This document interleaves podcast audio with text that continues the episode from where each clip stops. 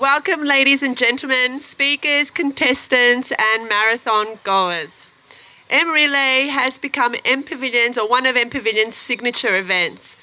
M Pavilion, initiated by the Naomi Milgram Foundation, is Melbourne's cultural experiment in the park that pushes the boundaries for design and architecture.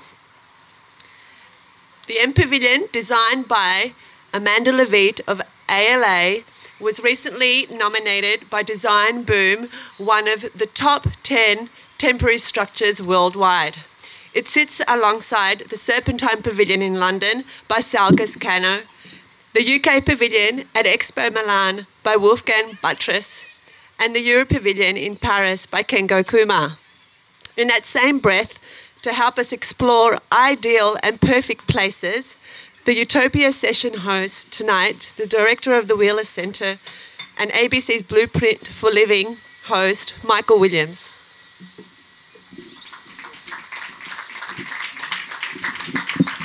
Thank you very much, and good evening, everyone. Um, I am mindful coming into the last leg of a relay feels like an intensely lazy act. Can I get a show of hands? How many of you have been here for the duration? I want to see some. Uh, this corner, this, this corner is the stayers. And how many of you are just arriving for the first time? Excellent. Well, you are in for a treat because in the relay concept, the M Pavilion has hit upon something truly wonderful and more than a little utopian in its own way. If we take utopia as a particularly platonic ideal, then what more utopian spirit than a relay of conversation where we pass between poets and architects, dancers, and thinkers of all different types uh, from now into the wee hours of the morning, or at least a couple of hours' time, where we hear from each of them on what utopia means in each of their lives. Now, not for nothing has the word utopia been used as the name of two major cultural products in Australia in the past couple of years. The first is the John Pilger. Uh, 2013 film Utopia, which took its name from the Northern Territory community uh, that it looked at, but used its name as a point of deep and tragic irony. Utopia in Australia is a meaningless concept if we can't at the same time understand our present day and understand our past. And with that in mind, I'd like to acknowledge that we're on the traditional lands of the Kulin Nations and pay my respects to their elders, past and present, and the elders and members of other communities who may be with us today. Uh, as I like to note when I do an acknowledgement of country, for me, this acknowledgement is in part an acknowledgement that the moral and legal implications of invasion remain unresolved to this day as Australians, we can't talk about utopia without thinking of that.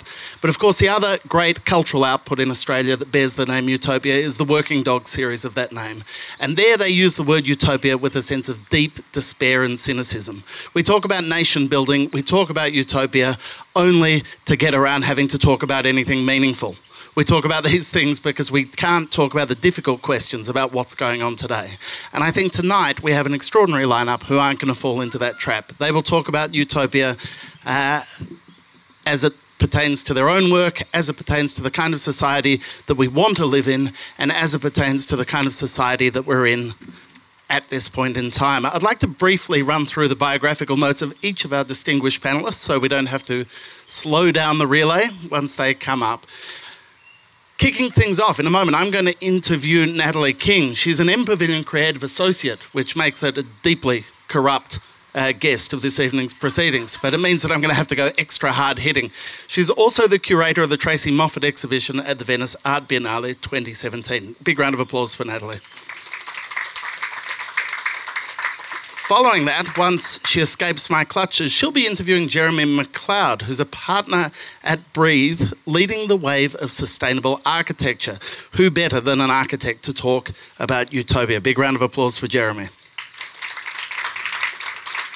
Then, having been interviewed himself, I think you can see how this is going. He will then turn to interview Becky Hilton. Becky's a teacher, choreographer, dancer, and performer. Round of applause for Becky Hilton. I'm getting you used to this. This is a rolling thing. This applause. Just, just keep going for the rest of the evening. I would have thought when Becky interviews Rufus Black, who's the Master of Ormond College at the University of Melbourne, he's a strategic advisor, ethicist, and theologian. So I think his utopia may be loftier than many of the others we hear this evening. Round of applause for Rufus Black. Rufus will then interview Aurelia Guo, who I just heard confess that she's been watching The Wire all day. Uh, she's a writer and accomplished poet who writes poetry in response to the exhibitions she attends. Big round of applause for her. She'll then interview Atelier 10's managing director Paul Stoller. Big round of applause for Paul. Who will interview medical anthropologist Gregory Phillips. Big round of applause for Gregory who will then ask me what on earth I was thinking, and we'll finish the evening. So that's the drill, that's the lineup. They're the people you get to hear from. Ladies and gentlemen, Natalie King.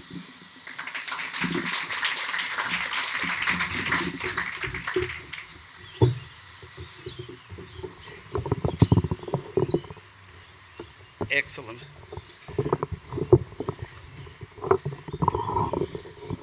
Look, the other nice thing about this format is uh, six or seven times this evening you get to see people not know how to use a microphone. Um, and that is exciting. I think you'll agree.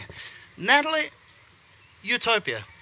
I, I, named those two other pieces of Australian cultural output that took, uh, took the name Utopia for their inspiration, but you've done a bit of that yourself uh, with the project that you did with AsiaLink. Tell us a bit about why that project had Utopia attached to its name. I guess I've been inspired by utopian thinking for some time now. I thought it might be helpful to start with the etymology of the word utopia, which comes from the Greek and it means nowhere and no place. So, in fact, utopia doesn't exist, it's hypothetical, it's imaginary. And the first person to use the term utopia was Thomas More, who in 1516 wrote a treatise called Utopia where he spoke about this sense of being bountiful and plentiful, where everyone had everything. So we might like to think about utopia as a, an oasis, um, a nirvana, uh, a euphoric place. And this kind of thinking has, in some ways, informed uh, the work that I do, but also reminds us of our current condition, which is often dystopic, which is what you referenced before. I think that we live in extremely tumultuous um, times, times of turmoil, times of violence, times of uncertainty. And I experienced this personally a couple of weeks ago when I was in Jakarta curating an exhibition and experienced uh, the bombings in very close proximity to my hotel. So I think that utopia can be defined um, in terms of its counterpart, uh, dystopia. But getting back to the work that I did at AsiaLink, I was um, I worked at AsiaLink, which is part of the University of Melbourne, from 2010 till 2014, and I was the director of a new initiative called Utopia.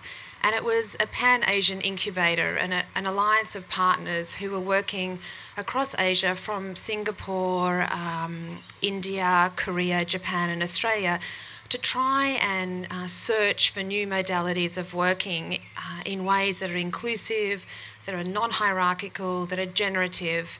And. Yes? What?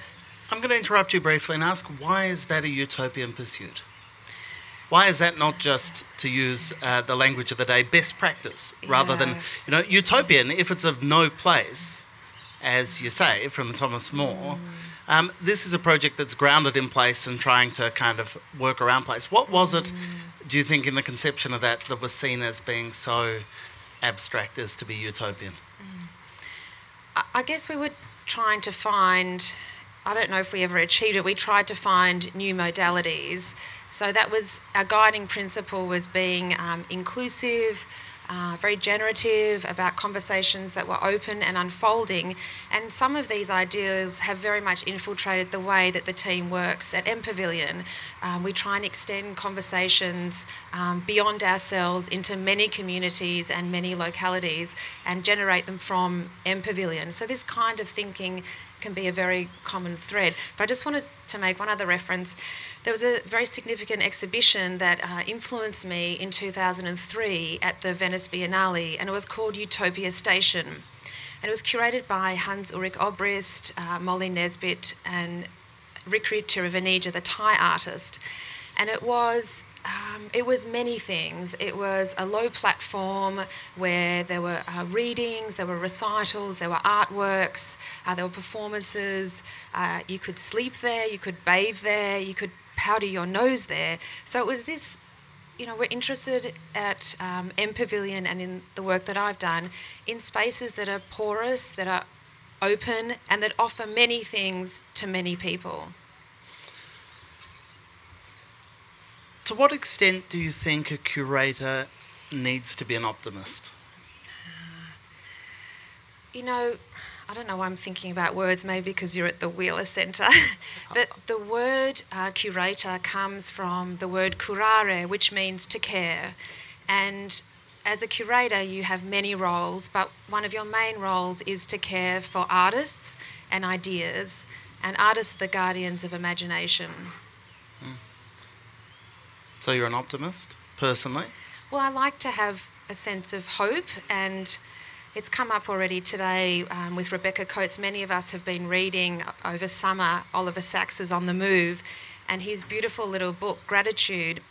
And Oliver Sacks, um, from childhood, developed an attachment to the periodic table. And every year he was attached to the element that related to his birthday year. So when it was four, it was beryllium. And when he was 82, he was looking at bismuth, which is apparently a very obscure element that no one knows of, but he never reached 83. But the prospect of bismuth and his attachment to it filled him with encouragement and hope. What relationship then do you think? Because I understand that desire to care for the art and the artist, and the fact that that is an inherently, um, to my mind, an inherently optimistic act. What relationship, what responsibility does art have to the society that it belongs to then? Can you care for it in a vacuum, or is it partly about that striving for the better society? Look, I've had these conversations with some colleagues at the City of Melbourne who I can see in the back row there. I mean, Local I government don't people see believe that, in change. I don't see that art necessarily should instrument instrumentalise or be didactic. I think art can evoke, inspire, cajole, incite. Um, it can do many things in, in many ways. Um, and I'm very excited to be have worked on M Pavilion and now working on the Venice Biennale Pavilion. And it's interesting that to me at this point in my career that I'm working across two pavilions in gardens. The Venice Biennale is in the Giardini, and what it might mean for audiences to be in a pavilion, uh, to curate in a pavilion. You know, we think about day and night, light and dark, how to occupy a space, have it open, closed. There are many things that we, we're all thinking about. I'm interested in the relationship between those two pavilions and those two roles, where in one of them you're lucky enough, and I'm speaking of the M Pavilion here, to be involved in building something from the ground up. So utopian vision can partly drive it because it's the identification of something that's lacking and a kind of almost a blank slate, if I can refer to Melbourne in those terms, uh, in in terms of what you're going to do with it. Whereas doing the pavilion at the Venice Biennale, you must be overwhelmed by the weight of tradition and what's come before. How do you approach it differently in terms of your own practice? Well, firstly, I'm not overwhelmed at all. Um, Good. Good to hear. You got the job. I, I'm fortunate enough to go, I'll be going to Venice with Naomi Milgram, the Commissioner, and Tracey Moffatt, the artist, in March. Uh, I haven't seen the pavilion yet, so I'm going with an open mind and an open attitude. Um, I'm not daunted because I think we're building a really strong team, um, and there'll be a sense of um, urgency to the whole project. And I can't reveal too much more. It's, it's in the very early stages of. So, okay, if you resist the idea of being overwhelmed by the past, how do you Yeah. how do you build an awareness of what's come before in your own kind of vision for the new things you want to create? Well, I think it's important to state that Tracey Moffatt is the first Indigenous artist to have a solo exhibition in the Australian Pavilion. That is very significant.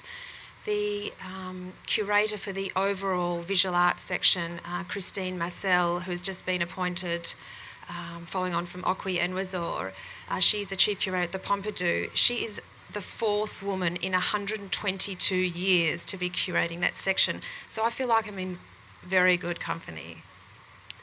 I think you are. I think that's fair to say. I want to come back then again to that relationship between art and a vision for a utopia and a utopian society. If art doesn't have, as you say, a responsibility to kind of be didactic or to change or whatever else, wh- where does it sit in your vision for a utopian future? I mean, I think some artists are interested in utopian principles, uh, in world making, in otherworldliness, in um, imagining new possibilities, but some artists are not. Some artists interrogate um, place uh, and the problems of the world that we live in. So I'm open to many different kinds of practices. What do you hope to achieve? You mentioned your work with the City of Melbourne. How, how does that play out? Like, I'm not asking for indiscretion, but I would have thought, um, with the greatest will in the world, and you mentioned they're here, so I don't want to sound rude, but the priorities of local government and the priorities of an artistic curator could sometimes be at odds. Are, are there points of tension there? Um, to be honest, not really, because I think often my role is to cajole. And fortunately, I'm working outside of the bureaucracy of the City of Melbourne, and my colleague is agitating from within.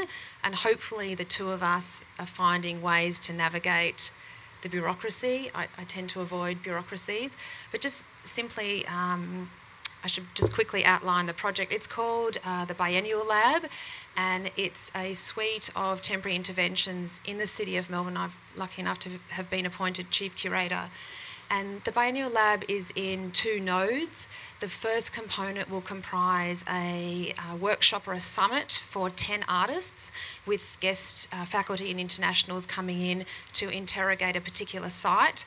And I'm I hope I can say this now. I'm very excited to have secured the site of Queen Victoria Market, which is has an astonishing history. Do you want to check if you're allowed to Yeah, say it oh, before I've we go any further? it. Um, so the, the site um, was established in 1878 and it has a really interesting history of um, shootouts, racketeering, racketeering um, but very significantly, um, under the car park was Melbourne's first cemetery. And it's thought that um, the Aboriginal resistance fighters from Tasmania, Tunnerminnerwait and Maulboyheenner, are buried there. So it has a, a real sense of a ghostly presence. And of course, the whole kind of mercantile food uh, situation, I think, will be very interesting for artists. So there'll be the lab, and then six months later, um, a suite of eight commissions will be realised in October. I just want to check with the assembled audience, and maybe this is a, a false assumption, but can I get a show of hands? How many of you consider yourselves optimists?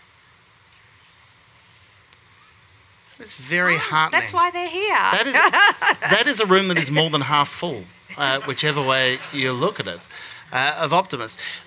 People who believe that change is possible, that things are going to get better one way or the other. Do you um, do you believe that about the cultural scene in this country? I suppose I think of utopia as less of a destination but an attitude, a consciousness, a state of mind, which is clearly pervasive here. I guess uh, the, the interesting thing about that and about utopia and going back to the Thomas More is it's the non-existence of the place that's the crucial thing in the way More writes about it. It's actually not about the goodness of the society or the, the virtue of it. That reading of it and understanding of it came kind of later. It's about the fact that it, it is unachievable and unattainable.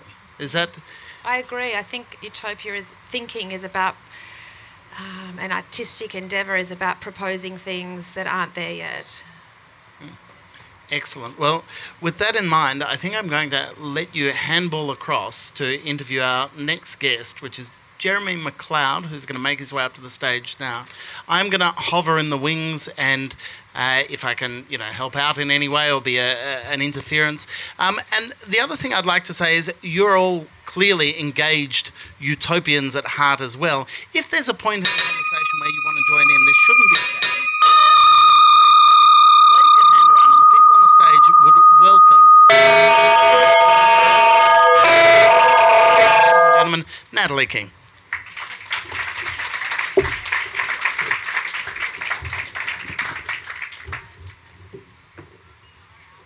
Little tough to get Michael off the microphone. Thanks, Michael. You've always been a bit loquacious. Jeremy, Hi, Natalie. hi.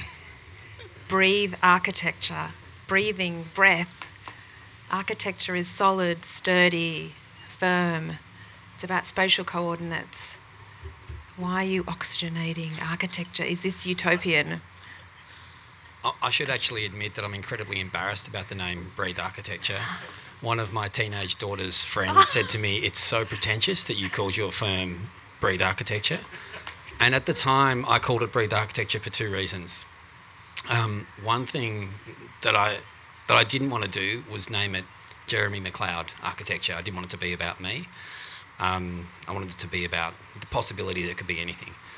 And secondly, I was working, the last project I worked on before I left a large office of 50 architects to start my own practice, I spent the last six weeks of my work after doing my undergrad in environmental design um, doing a car park. And um, that was the last six weeks of my work in that office. And um, every apartment above level 30, the windows didn't open because the, wind, the negative wind pressure on, on the leeward side of the building would apparently suck the furniture out of the apartment or something. I, I, I don't know. Um, some of my fellow architects here today. Is that true? That's what we were told. I, I, think that the developer just thought it was cheaper not to put openable windows. So um, when I established Breathe Architecture, I decided that we would have a simple rule, which was that every room would have a window, and each of those windows would open, so you could breathe.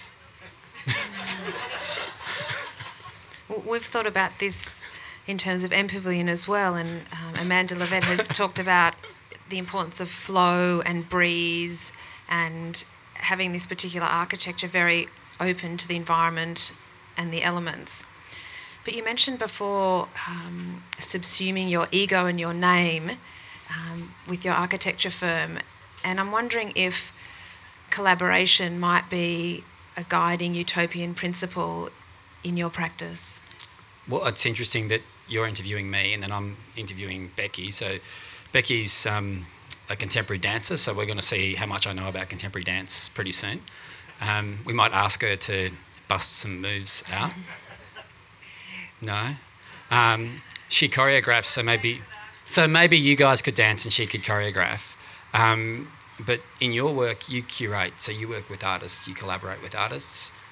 In your work, you collaborate with dancers. And I guess, you know, I'm an architect, so theoretically we just draw the things and then someone else does all the work. And um, so, so of course we collaborate with builders, plumbers, tradesmen, subcontractors, all of those things. But importantly, um, as an architect, you know, I, I, I, studied architecture because, well, there's a longer story about why I studied architecture, but I'll give you the, the cliff notes, which is I studied architecture be, because I thought I could make a difference. I studied architecture because I thought I could build sustainable homes for people to live in. And, um, and when I signed my, you know, architect's registration papers for the state of Victoria, um, my code of ethics says that I serve, um, that I serve three three masters. I have three clients. I have the client that pays for me. I have the the client that lives in the building, so the end user, and then we have the broader client, which is the community that the building exists within. And that's not just you know um, downtown Brunswick, but that's the global community. And the thing is that all architects are bound by that code of ethics. So I have this innate um, faith and trust in architects that they actually care about the city and the occupants of the city and the occupants of the greater community. So I like to collaborate with architects. I trust them. So yeah, I, I like to collaborate. That's interesting because often architects are seen as a very singular undertaking. But I'm interested if you could discuss uh, the Nightingale model and explain it to people. Another intriguing title. Yeah, yeah, sure. Yeah, okay. So, so uh, the thing about Nightingale, and I'll talk about the title first. Again, you know, the thing with names. So um, I've got some neighbours over here that came with me tonight. So I live in this building called the Commons in Brunswick, and my neighbours live with me, and they lent me this book on Florence Nightingale. So the interesting thing about Florence Nightingale is that she wasn't just a nurse. she totally reformed the British healthcare system. So she was looking after um, servicemen. Um, and and the, the level of care that they were receiving was um, was so bad that the hospitals were catastrophically failing. So people were getting sicker coming into hospitals. So rather than just looking at it and being doing what she was told, she rewrote entire medical systems. The idea of the Nightingale project, which started in Melbourne with a collaboration between Breathe Architecture and six other architects, is about reimagining the housing delivery system in Melbourne. So currently, housing is delivered. I say housing; it's actually referred to um, in the in the industry as product. So product is delivered um, through an apartment delivery system, and it's sold um, by property developers to investors to then be rented for as much as possible. So it's an economic system. It's a commodity market, and Nightingale is a housing project. So it's led by architects. It's a triple bottom line, replicatable housing project, which the IP is open source, so any architect anywhere in the world can replicate what we're doing here. And the idea is that we deliver quality, sustainable, affordable housing that people want to live in, that they're engaged while they live there, they're engaged with their broader community. It brings joy to people, it makes people healthier and happier. And, um, and yeah, look, the idea is that I guess we think naively that we might be able to change the system we're going to break it, remake it. That's the idea. Have you been influenced by utopian schemes or architects from the 20s and 30s, like Le Corbusier or so, Frank Lloyd Wright? Right. Uh, so Le Corbusier, um, you know, and his modernist counterparts had some incredible ideas about utopian society and how to build a utopian city. And I think if you think about that idea of utopia, so um, Tam and I, my wife and I were talking about this over the last couple of days, and this idea of utopia as perfection. You know, how do you live in something that's perfect? And, um, you know, we live in Brunswick, which is so imperfect, it's incredible. And, um, and, and if I think about the spaces that I go in that are so curated, that everything's perfect, everything's handled, I feel incredibly uneasy.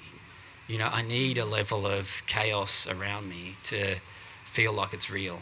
Um, you know, and, I, and then when I look back at you know um, what Le Corbusier proposed in 1925, which was to demolish Paris, rebuild um, a gridded 60-story uh, residential towers, each tower holding 2,700 residents, um, and and it was great. You know, it was it was Le Corbusier's machine for living. You know, it would have a daycare centre, it would have um, employment, it would have all these opportunities. Everything would be done for you. But when you look at it now, it looks like something by Hitler's architect. It looks like Albert Speers designed, redesigned Paris. It's it's kind of horrendous and terrifying.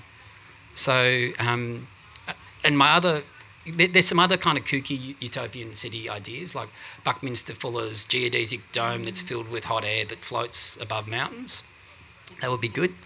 Um, there's the vegetarian city. So there's lots of vegetarians at the Common, so we could all move to the vegetarian city. So in 1856, there was a utopian vegetarian city designed, um, and it was all based on octagons because apparently octagons um, let in the most light. Um, so anyway, they built one octagon log cabin, and then no one moved in, and the vegetarian city, utopian city, failed. But my personal favourite is Booze City. So, proposed by some kook in the States in, in the 50s. And it was, so I guess, you know, utopia is about how, how you see utopia. So, for alcoholics, Booze City would be awesome. So, no children allowed in Booze City. Um, and he, he, spent two years trying to raise funds to build this place. And um, there would be police, but they wouldn't arrest you. Instead, they would come and give you aspirin and gently take you back to your hotel room. So that never got off the ground. So a lot of utopian cities are failures. Um, are failures. So failures in concept, looking back at them in the cold light of day, or failures in execution. So one of the big firms I was working at um, in the 90s delivered this, you know, utopian kind of megacity in um, in Thailand, and uh, it was 10 towers, repeated on this grid, and it's a ghost town now. It's um, it's frightening and it's sad. What do you think are some of the utopian uh, design or architectural initiatives that you think could transform parts of Melbourne? So can I talk about? Yeah. Okay. So now now I should probably talk about what Nightingale is. Can I talk about that? Yes. Okay. Of course. So this is uh, this is probably why I was invited to come tonight to talk about um, Nightingale. So I'm going to talk about Nightingale. Um, and if, if we talk about you know I guess dystopia first, and obviously I have an issue with the way that a housing product is delivered in our city that I love, which is why I'm so incredibly grateful to Naomi for putting this pavilion up for us and, and having these discussions and talking about our city.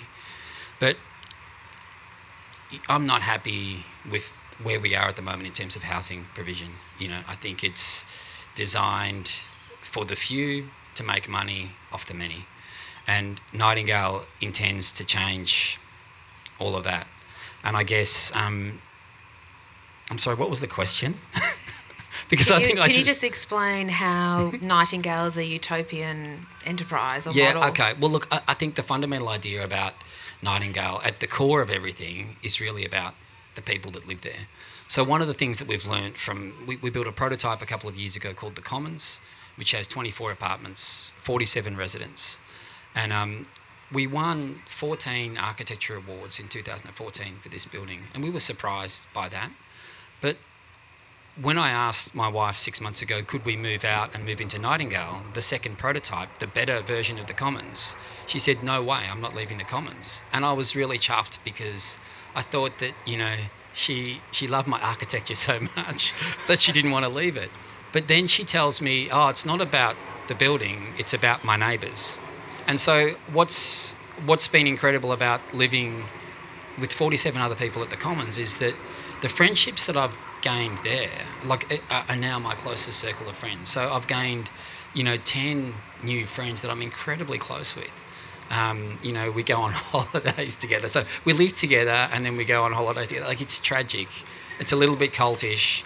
But um, what it's shown me is that, you know, I'm super busy in my work. I get disconnected from society and then I kind of get reconnected and grounded back at home. So um, I think that what Nightingale really offers, you know, it's not about, you know, an architectural aesthetic or a particular construction method that's super sustainable. It's actually about the ability to provide people with what they want and I guess to encourage those people to come together in in in, in a sense of community in a time when, you know, modern isolation seems to be all around us. Like get on a train lately. Natalie, can I interrupt for a minute uh, to make two brief points? One is that there's a pre programmed thing that happens at sunset here in the M Pavilion, uh, which is one of those utopian visions that doesn't quite connect to people talking on a stage in a seamless relay thing. So, in a moment, we're going to have to get these two off the stage so that we can get an alternate lighting thing. But I just wanted to chip in with a quick question to Jeremy about failed utopias and ask what happened when Nightingale met with VCAT. how, how does utopia fit with reality there?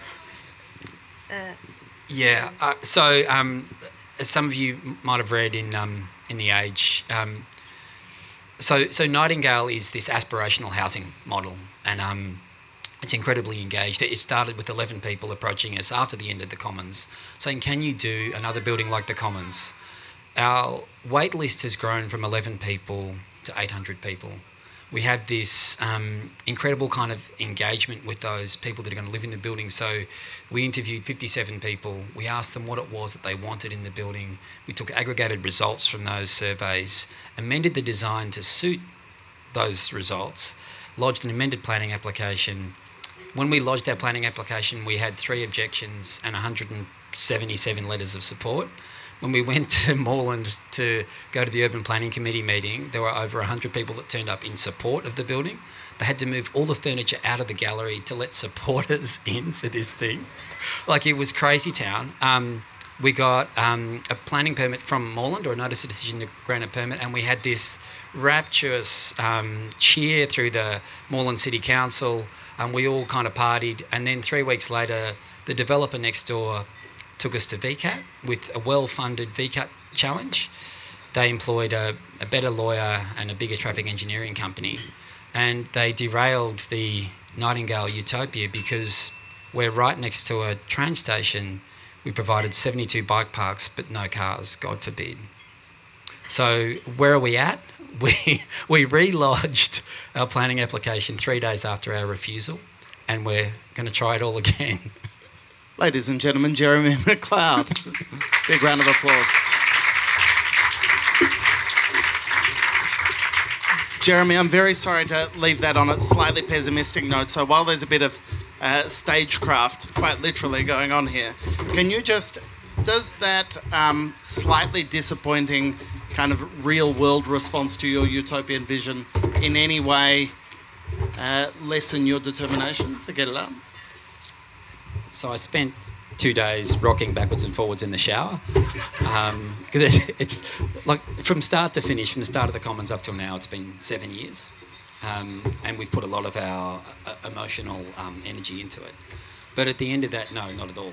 You know, we've redoubled our, our efforts. Um, and what's happened is it's it's and, and you would well know this that it's it, it sparked this debate around the decoupling of car private car ownership and housing and so there's actually a hashtag that exists out there saying housing people not cars so you know check it out but ba- basically what it means is that gen y's are living differently than our bureaucracy or our planning scheme understands so 30% of the people that we interviewed for nightingale either don't own a car, have never owned a car, or have never had a Victorian driver's license. In fact, Kate and Jace, have you guys ever driven? Do you know how to drive? okay, Jace knows how to drive, but I've never seen him drive.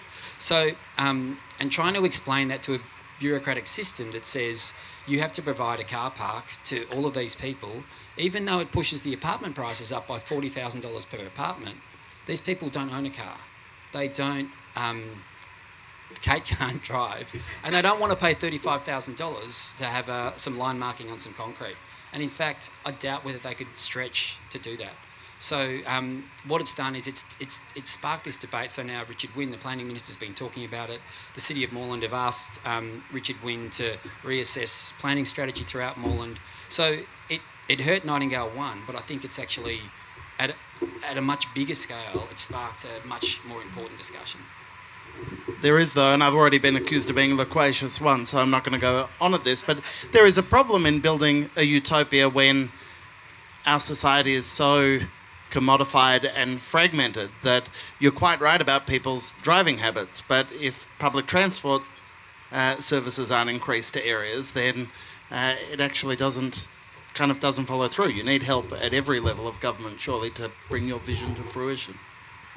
At any level of government would be good. any at all. Uh, ladies and gentlemen, Becky Hilton.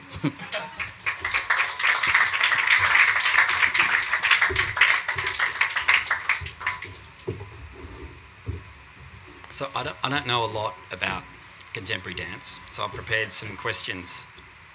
Feel free to help me. Yeah, it is, isn't it? You'd be used to that. Um, probably lots of people here don't know anything about contemporary dance. Would I be right? So, you're not alone. Question number one What is contemporary dance? he, did give me a bit of a heads up, so I, I have no excuse um, for hedging this question. Contemporary dance is, uh, well, contemporary means now, so it's a dance of now. but um, I think it's it's about um, I you know what I think they they they went too early with postmodernism. That we're not act- that all dance is contemporary, in fact, of its time. So it's kind of a crazy. It's post- it's like saying contemporary dance. architecture. Do you say contemporary architecture, or do you just say Contemporary, architecture? contemporary. Contemporary, contemporary. It's new contemporary architecture. New contemporary. No, I'm just making that up. Um, but basically, now contemporary dance is a is is anything. It's about kind of context shifting, including um, taking it from the theatre. kind of rejecting kind of modernist principles somehow, or you know. So it's more, it's it's everything and anything. In fact, someone was talking about that earlier, Natalie. So that really didn't help, did it? No, no, it, it does help, and we'll talk a little It doesn't bit in help, detail I know, but I think it's a. Diff- I have something else to say before you get your next question out. Uh, I think.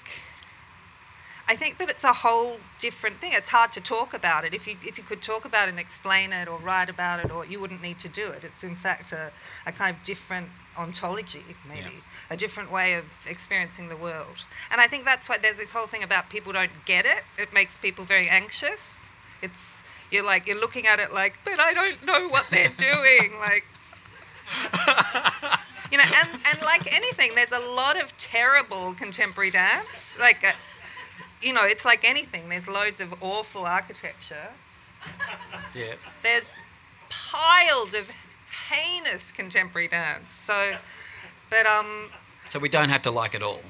no, in fact, I think it's a good opportunity to, to let yourself not think about like or don't like. I think contemporary dance actually can offer you that, that you look at it, we've all got a body.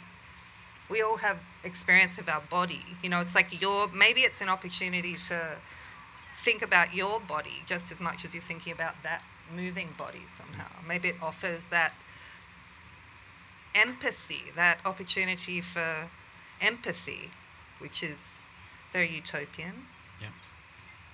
bringing it back to the topic. Yeah, yeah, yeah. I'll get there. I'll get there. So, question number two: Why is dance so important? I'm going to really regret not having questions for Rufus. I was just going to jam, but no, Is, All it, right. is, it, is a theologian. He'll just, you know, that's true. he'll cover it. Right. He'll cover the big questions. So, why is dance important in our society? Well, you know, I don't know. It's hard. It's hard. It's not a commodity, is it? You can't make money from it. Well, uh, you know, this will put it in some context for you. The rich people in contemporary dance are teachers. Yeah. that gives you a little frame. So, no, you can't make money from it, but maybe that's what it offers this super neoliberal, insane, capitalist, crazed, you know, world we're existing in right now. The fact that it, that it is something that you can't buy it and put it away so it can increase in value and then get it out later and sell it for millions of dollars. It's completely about a shared So it can't. It can't be corrupted. Well, yeah, I mean, we're kind of a, on a moral uh, high ground, but without trying, really. It's just that nobody's really that interested in it. And I've got, I've got um, so the theme that we were talking about before, about this idea of collaboration, Mm-hmm. can you talk about that? Because when I le- looked at your bio and then I went and did Poor some research on you, yeah. you kind of worked with obviously numerous um, Melbourne dance companies, not just dancing, but also choreography. And, um, and now you're working with a Mexican crew, I- is that yeah, right? I've done a yeah a, a project with a company in Mexico that was yeah interesting, good. yeah. So, can you tell us about collaboration, why it's important, why Yeah. it works, and Yeah. then can you tell us a little bit about the Mexican thing because uh, hello sounds very, very interesting. Yeah, I can. Um, well, dance is is collaboration. Like it's not. It's a there's a hierarchical system maybe inside it somehow in terms of there's someone who has the idea, who conceives of it, who's the choreographer, who takes responsibility for it. But once you get into the studio, it is completely collaborative because it's my idea, but it's your body. You know, I don't get to kind of go. Mm, mm, mm. I try. Everybody tries to I've be like, I've not seen you on like YouTube that, not like that." that, Jeremy. That's terrible. Not like that. You, you know, choreographers try to, but ultimately, it's your dance because you're doing it. I'm, I'm framing it. I'm trying to. I come up with themes and ideas and ways to work with the theme, but ultimately, you're the performer. You have the power. Like the, it's a real triangle dance in that way. It's, and the only. Uh, and the link is is the performer. So it's the choreographer's relationship to the performer, the performer's relationship to the audience. It's only through the performer that the choreo- choreographer's work gets to be realized. So it's super collaborative all the way through. In fact, when I was a dancer, a long time ago, a performer, not so long ago, uh, I loved that moment when the the process was over. We'd got through all the kind of authorship issues because there are a lot of those because you're telling me what to do with my body. Oh, I just flipped, so you're the choreographer now. Yeah. It's okay. Dance is like I that. I got it. Um, but it's mine. You know, you're telling me what to do, but I, once I'm on that stage, I'm making a series of choices in relationship to actual time and actual space and actual communicativity. Did I make that word up? Yeah. Um, I loved that moment. I was just crazy for that moment as a as a young artist, where it, where it got to really be mine. And so, i- All care, no responsibility. Because if it was shitty, it was the choreographer's fault. but in, terms of so, so as, as a creative you're designing a dance you want to you want to communicate something to this audience and then you've got someone else's body communicating that and they're bringing i guess their own you know take on that or their own accent Yeah. on your choreography It's you like know. if your buildings were like, hey, I don't Ah. like concrete. yeah okay yeah You know, I'm not good at this concrete thing. I'm more of a wood building. i get that from, i get that from subcontractors sometimes So it's, yeah, so I mean, I, in my work personally, I kind of circumvent that issue by making the work somehow uh, explicitly about the people in the work. So I'm not the kind of choreographer who says, learn these moves. I'll be in conversation with each person in the work about what they're interested in, how they want to move inside the frame of this question. And then I kind my job is more like a, I mean, maybe more like a, that, when Natalie said curation is from the word care, you know, that, it feels much more like that to me. And so can you can you tell us about hello, Hello, yeah. and then can you tell us like within that you know what are you trying to say is there anything utopian in that or is that more dystopian what what is, what is that no dystopia. Yeah. It's hello, it's not goodbye. okay Uh, well, I think I mean the whole utopia question. I think dance is is super. You know, I think when I think about utopia, I think about what can I do now to make later better. yeah What what behaviors, what acts, what what kind of relationship to this person I'm with right now. What how can I manifest now in time something that will contribute to making the world maybe not better, but certainly not worse. yeah, yeah. So I think there's something in the practice and the process-based kind of uh, gener- uh, kind of generation of dance that kind of keeps that that very present. I think people really look after one another because it's super. Um, it's in the even though often it doesn't use words, it's in the oral tradition. The way it's passed, the way it's communicated, the way it's built is very much about communication. Yeah. So that in relationship to hello, I was thinking, how do I from Australia make a dance in Mexico with a bunch of four people I've never met? And it was one of those crazy things where you get a phone call. I'll do the mime. Ring, ring, hello. Um, what did you want me to say someone hello said, no, no, no, you're good. Someone said, uh, buenos dias Someone said, "Do you want to make a? Would you like to go to Mexico and choreograph a work on a company?" I was like, "Okay." Like it was really like that out of the blue, and it was this. Uh, I think it was a DFAT thing. I'm not calling you fat. um, it was. It was. I think there was some kind of trade agreement going on, and often those in the arts will know that often that un, ooh, unleash good proprioception because I'm a dancer, unleashes the um, cash sometimes in weird ways. Like it just kind of appears. So this was one of those things. And I said, Well, I don't know if I want to go to Mexico and make a piece with people I've never met, which the person on the other end of the phone like, was like, Are you kidding? Like, you're saying no? Like, why would you, like, did not get it? I was like, Well, I, you know, making a dance is a very serious business. And I don't know if I like them or if we share anything or if we. So we set up Skype, a Skype kind of date with the company, and they were great. I really liked them, so I got on the plane and went over there. And then I couldn't move. It takes a long time to make a dance. It's a very uh, um, it's a very expensive form, as those in the visual arts are finding out, as dance is increasingly something that's. Um, are we done? I'm sorry to say yes. I don't Get ring. out! I don't ring the bell, but I'm waiting here with a microphone. That's It's hard that's to get your 15 minutes. Okay, that's it. It was magic, ladies and gentlemen. Becky Hilton. and if you could uh, bid farewell to Jeremy McLeod Bye, as well. Jeremy. Oh, Jeremy, Jeremy. I live in Footscray and there's so many horrible things going on there, architecturally speaking. Can we talk later? Yes. Okay. Jeremy's going to set up an architectural agony aunt uh, company after this. Uh, please welcome to the stage Rufus Black.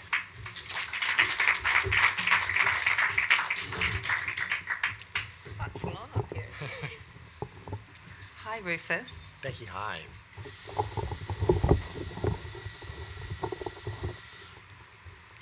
I was stalking you on the internet today to learn about you, and I saw you do this great thing about encouraging people to come to Ormond College.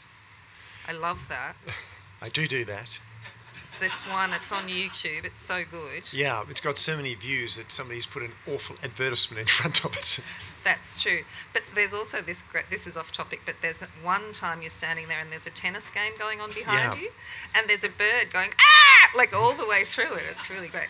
But you said this thing that I thought was so beautiful. I was like, oh, I want to do that, and I want to go to Ormond College. You said Ormond College, you were interested in equipping people to make a disproportionate difference to the world. Yeah, that's fundamentally what we see ourselves as being about is finding a community of people who will really educate each other to have an aspiration, a set of skills and relationships and imagination. Um, that means whatever they do, they'll not just make a difference, but make the kind of difference that might endure for a little while. I love that word, uh, dispro- disproportionate. yeah, I it's an think edgy is- kind of word. Yeah, well, it's really like because we think of disproportion as some because of the tricky dis in the front of it Yeah, yeah, no, as absolutely. something kind of like. But I Change happens when there's dissonance, when things are put in some level of anxiety and tension. Uh, and unless you invite that from the beginning, I think it becomes a kind of passive or pastiche of what change is about. Yeah, I read this thing. There's only I hadn't really thought about it before, and I'm very bad with reading things and not remembering where I read it. But um, that there's only two kinds of change: incremental and sudden. Like I hadn't really. I thought there were many, many more kinds of change than that. But Well, I suspect it probably simplifies it a bit, though. I think there are lots of forms of change. Do you think? Yeah, I think I think the world does change in kind of sudden interruptions and subtle ways, but change is change moves at all sorts of different speeds. It's what makes our dynamic kind of world. um, so, can you tell me about education and utopia? Yeah, well, I, I, I, I guess it starts with an observation that I think utopias are dangerous. So I like to keep utopias out of education. I think utopias are totalitarianizing ideas that kind of start to accrete people who want to use them to enforce a vision on, on, on the world. I don't think they've got a good history, so I'm deeply suspicious of utopias. Um, I think they also project a sense that um, there is an ideal, and I don't think there is an ideal. I think there's a real, and I think we can make the real better. Um, but I think it's a kind of false conception of life to think there is some ideal out there that we've always been striving for. I think Plato took an appallingly wrong turn early in Western history and set us off on a bad track. Fortunately, Aristotle followed him, and we got back on a little better track. But that Platonic idea, I think, has been causing a lot of harm for a very long time. Uh, and the other thing is, uh, I'm you know a great believer that we can make the world better, um, but it requires a measure of kind of realism. And I think when we get stuck in utopias, we lose sight of the kind of hard graft that making the world better is really all about. A bit of a presentist. No, not. I, I, I think we always live on the cusp of. I, I mean, ultimately, there is only the present. Um, we live intensely and fully in it, hopefully. Um, but the future is always becoming, uh, and we just we have a task to make that becoming uh, better than it would otherwise uh, would otherwise be. But I'm ultimately someone who thinks the world is and the kind of reality is ordered for that possibility, for the possibility that it can be better, and that we don't fight the world when we try to make it better. Um, that and often we know when things are we're getting there because it starts to come together, it starts to be a kind of harmony. Because ultimately, I think people and reality itself are disposed that way. Becky, can I just interrupt very briefly to ask Rufus whether there's a relationship between your distrust of utopias and your life as a theologian? Like I'm thinking Robert Browning. Yeah, no, I reach I, and grasp. Uh, well, I, I indeed, because yeah, the history of theology is littered really ever since uh, the book of Revelation with this kind of apocalypse vision. Um, you know, it's made a very unhealthy contribution, uh, Augustine's City of God. Um, it's made a series of very unhealthy contributions to this kind of notion of uh, perfect other world. Um, you know, Western Western theology got it, took a, you know, Augustine was another sad Platonist who, um, again, took us off in a dangerous direction. And, you know, too much of history has been marked by life oriented beyond this life. Um, and so I worry about any of those kind of constructs that take us away from the fundamental task of being human better. Um, do you, so basically talking about kind of concepts of pluralism being, yes, you know, kind of the, you know, I would consider that a utopian vision, but not necessarily one that has any particular ideal. I mean, I think utopia is an ideal, but I think it's much more about how we how we treat now.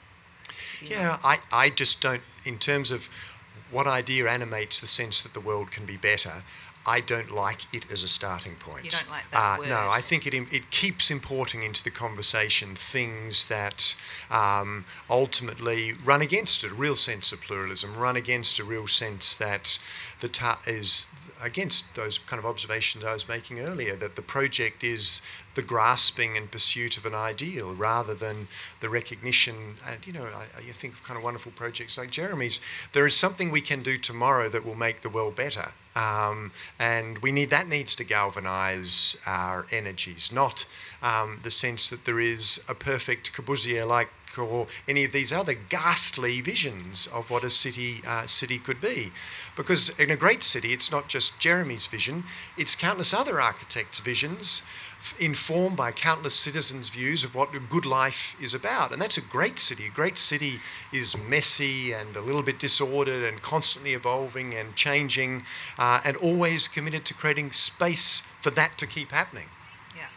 Do you, um, do you think these concerns are, are things you, you work with uh, and ever? I, I teach also in the, at the Victorian College of the Arts, Melbourne University.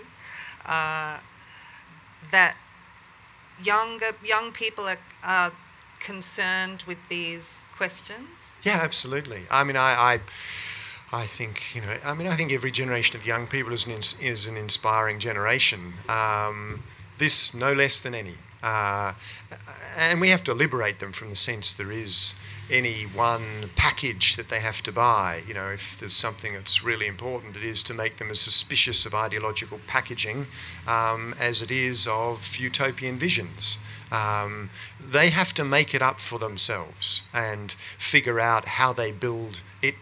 The only thing we can do, I think, is demand that it's done well um, that there really is a sense that excellence is possible um, and that anything less than continuing to think, how do I do these things well? How do I find the internal excellence to what I do? And I might be inventing that excellence if I'm really doing a new thing. Utopia, you know, as much a prison as utopia. No, I think well, it is if you think it's out there rather than it's something you create. I mean, I think when when new crafts emerge, people find in them what is it to do that new craft really well. And the danger is that we don't recognise that. You know, we've sometimes not recognised in the world of the electronic arts where you know people with a classical art education might be very kind of down on um, various forms of the digital media. Right Um, now, over at the Mime, Sidney Myer Music Bowl, there's the two famous uh, DJs with the MSO, right? Yeah. Yeah. Well, I think you've just got to make sure that you're finding what's that internal critique that you're engaging in that helps you get better. Better. Better at the thing that you Better at the thing that you do. Right. Because we all know there's a sense, and this is because ultimately I, I think we can sustain a sense that you can do things better, that progress is possible. And how much, I think uh, we were talking a little bit about this, but I know certainly in my own work that this idea of friendship networks, like Yeah. that the group of people you have around you to stimulate you, to challenge you, to love you, you know, Yeah. these things are uh, super important. How does that, I, I imagine as a master of a college, that's something that you can help to Yeah. uh, bring into. It, it may be the most play. important thing we do. Um, is to help people create that. It's kind of like the group of people Jeremy just talked about. You don't need to do this in a college. You can do this in any place which brings people together in ways that build those kind of relationships. Yeah. And I think if you send out into the world um, clusters of those kind of relationships, that might be the most important thing as an educator that you ever do. Yeah. Um, as universities lean more towards kind of uh, career-based Mm. learning rather than knowledge for knowledge's Yeah. sake, or uh, you know, how how do you see that? Well, I'm not. I'm not sure all universities are leaning towards the career-based piece, um, uh, and I think those that aren't, and I, I actually take at least sizable parts of the University of Melbourne. The move to a Melbourne curricula is one of them. Um, it's a sense is that I, I don't. I mean, I don't think those careers have. Uh, there are a small number which will continue to have the kind of train tracks like road into the rest of people's lives. But for most people going through universities now, and it has been true for a while, um, they will create an awful lot of what their life is about, and it won't be the kind of lives other people have lived. And we have to make people skillful at that. And I think that's a happy circumstance. I think this is the kind of the best of, in a sense, the postmodern education, which is we're no longer preparing people to serve the machine. Yeah. Um, we're actually preparing people to create the rainforest, um, and that's the pro- that's the real project. I was reading recently that there hasn't been such a shift between uh, generations in terms of how we receive and perceive the world between our generation and the kind of generation I Yeah. uh, since the advent of electricity. that, that that was the that was a similarly huge shift in, in the way we kind of understand and navigate our world. Do you um Yeah, I think that's I think that's prob probably true. Um, uh, you know, there is, uh, but uh, on the other hand, I, I, kind of sometimes think these things get overclaimed. Um, there's Uh, not that much difference? no, I think there's, there are differences, but are they differences that really matter? Um, are they differences that fundamentally change what it is to have a good idea or a good relationship or to imagine a beautiful picture? Or is it, does it change those things fundamentally?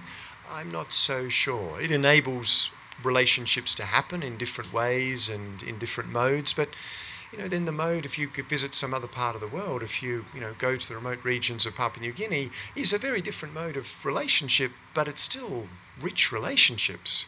So I- I'm not sure. Yeah. I'm a bit more skeptical about that. Uh, that, that we're not, where our change is incremental, you think? Uh, Well, I think the change is more superficial than real. Um, I think the change is in modality rather than in the reality of what it is to be human. Um, Except that there are, like, to, I mean, I agree with you on one hand, but then just the rapidity of, of how information can travel with such incredible speed and space has also changed, like time and space, which are basic, uh, basic constructs. basic constructs of human. Certainly in dance, they're big ones. Yeah. I- I think that it creates, no doubt, it creates an additional sense of in of intensity and movement. But does that a lot of what lives in that kind of great flow um, is, is kind of light and noisy and fluffy. Um, you know, the big idea that flows down this massive kind of pipe that's actually significant that might change my life or redirect it or make me think differently about the world. I don't think they're coming along any more or less frequently. We're swimming in different kind of river of information and it's a bigger, faster river. Mm. Um, but is that changing us more than the last great idea? I'm not sure. I don't. I'm not sure either.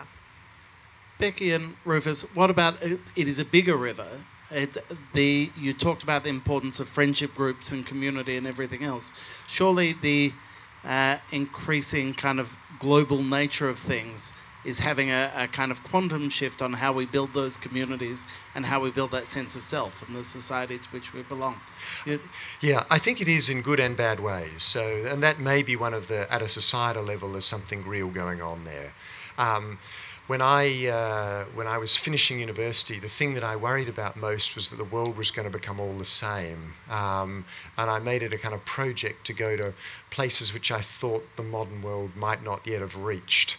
Um, and I do think there is a danger that this kind of marvellous plurality of what it is to be human is being eroded by our connectivity at a communal level. Um, and that the diversity of cultures that we find are, are thinning, and with the loss of languages, which is perhaps the most obvious way in which we know that, is accelerating dramatically.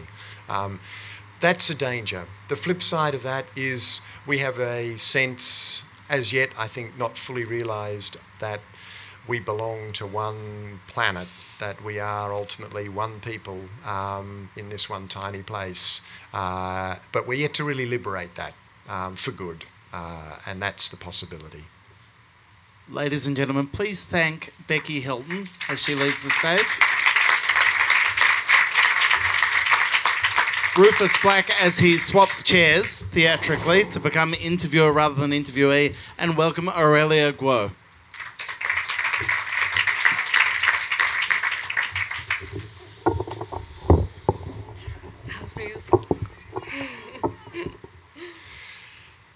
Aurelia, I had the uh, pleasure and privilege of reading some of your poetry and uh, listening to a podcast of you on uh, 3CR. Uh, and I was struck by the kind of power of your feminist critique um, uh, in, in all of its forms. And I was wondering what place a reformed understanding of gender might have in any utopia you had. That's a big question. So maybe I'll just recap some of the things that have been mentioned. I gave a talk about two months ago at West Space, which was about the hashtag Give Your Money to Women, which was a campaign that was started on Twitter by two sex workers and um, a prison abolitionist, quite radical feminists that believed that the remedy to gender equality needed to take the form of direct monetary compensation from men to women for the emotional labor that women do, and also for the sheer physical presence and availability of women, which as it is, generates enormous value for the human race and survival of the species, and also for capitalism in the form of capital, in the form of dollars. Um, in contrast to the impoverishment of women, sort of globally, which is where the real impoverishment of women is, and also in such, you know, like white collar, first world sort of situations as unequal pay for equal work. Um, that's something that I spoke about at West Space and something that I spoke about on the radio. I think that uh, even to bring this up, probably gives you an idea that I think that the world as it is would need to be very radically reformulated to, I don't know, to sort of. Um, can you give us an idea of what some of that reformulation would look like? What would be, um, what would be your top two or three reformulations? To be honest, I've become very interested recently in Afro-pessimism. It's uh, it's a term that's been quite recently coined, and some of the thinkers are not academics per se. Someone I'm very interested in is a playwright, and his conception of sort of maybe humanity and civilization is that the Western construct of humanity and civilization is at its core anti slave and in a way anti black because anti because um, I mean like as it is as history has played out blackness and Africanism is not separable from slavery and the concept of what it means to be a human, to be a citizen, to exist in a state of integration and recognition is something that has been formulated to include some, but not all humans. And in fact, it's been constituted by the exclusion of certain forms of humanity. And so, I mean, his line is that the world is anti black and we would need to end the world. so, given that probably truly belongs to no place, um, uh, is there a step along the way to that? Perhaps a touch less radical that gets us to address that a little more. I think what I find so joyful and inspiring about his writing is that he is an activist as well as a playwright and a writer, and he sees his artistic work, his writing, as a free space where he can call for the end of the world when that isn't a responsible thing or a productive thing to do as an activist, but in writing and in art, he has somewhere to express this sort of despair or this way to express some realm of his experience which cannot be translated into activism, which cannot be translated into uh, something that can be socially recognized other than as art, as philosophy, or as something yeah. abstract like that. So I'm wondering, and I certainly belong to a tradition that sees the end of the world as a kind of ultimate act of reformation, but so I'm not, a, I'm quite sympathetic to this idea at some level. Uh, but if we move on to other aspects of your of the kind of critique that you'd have, perhaps return to your sense that there's a lot in the world of gender that we need to kind of fundamentally change. Um, where else should we be headed? What, what what's the set of changes that you would see that might improve the relationship between men and women?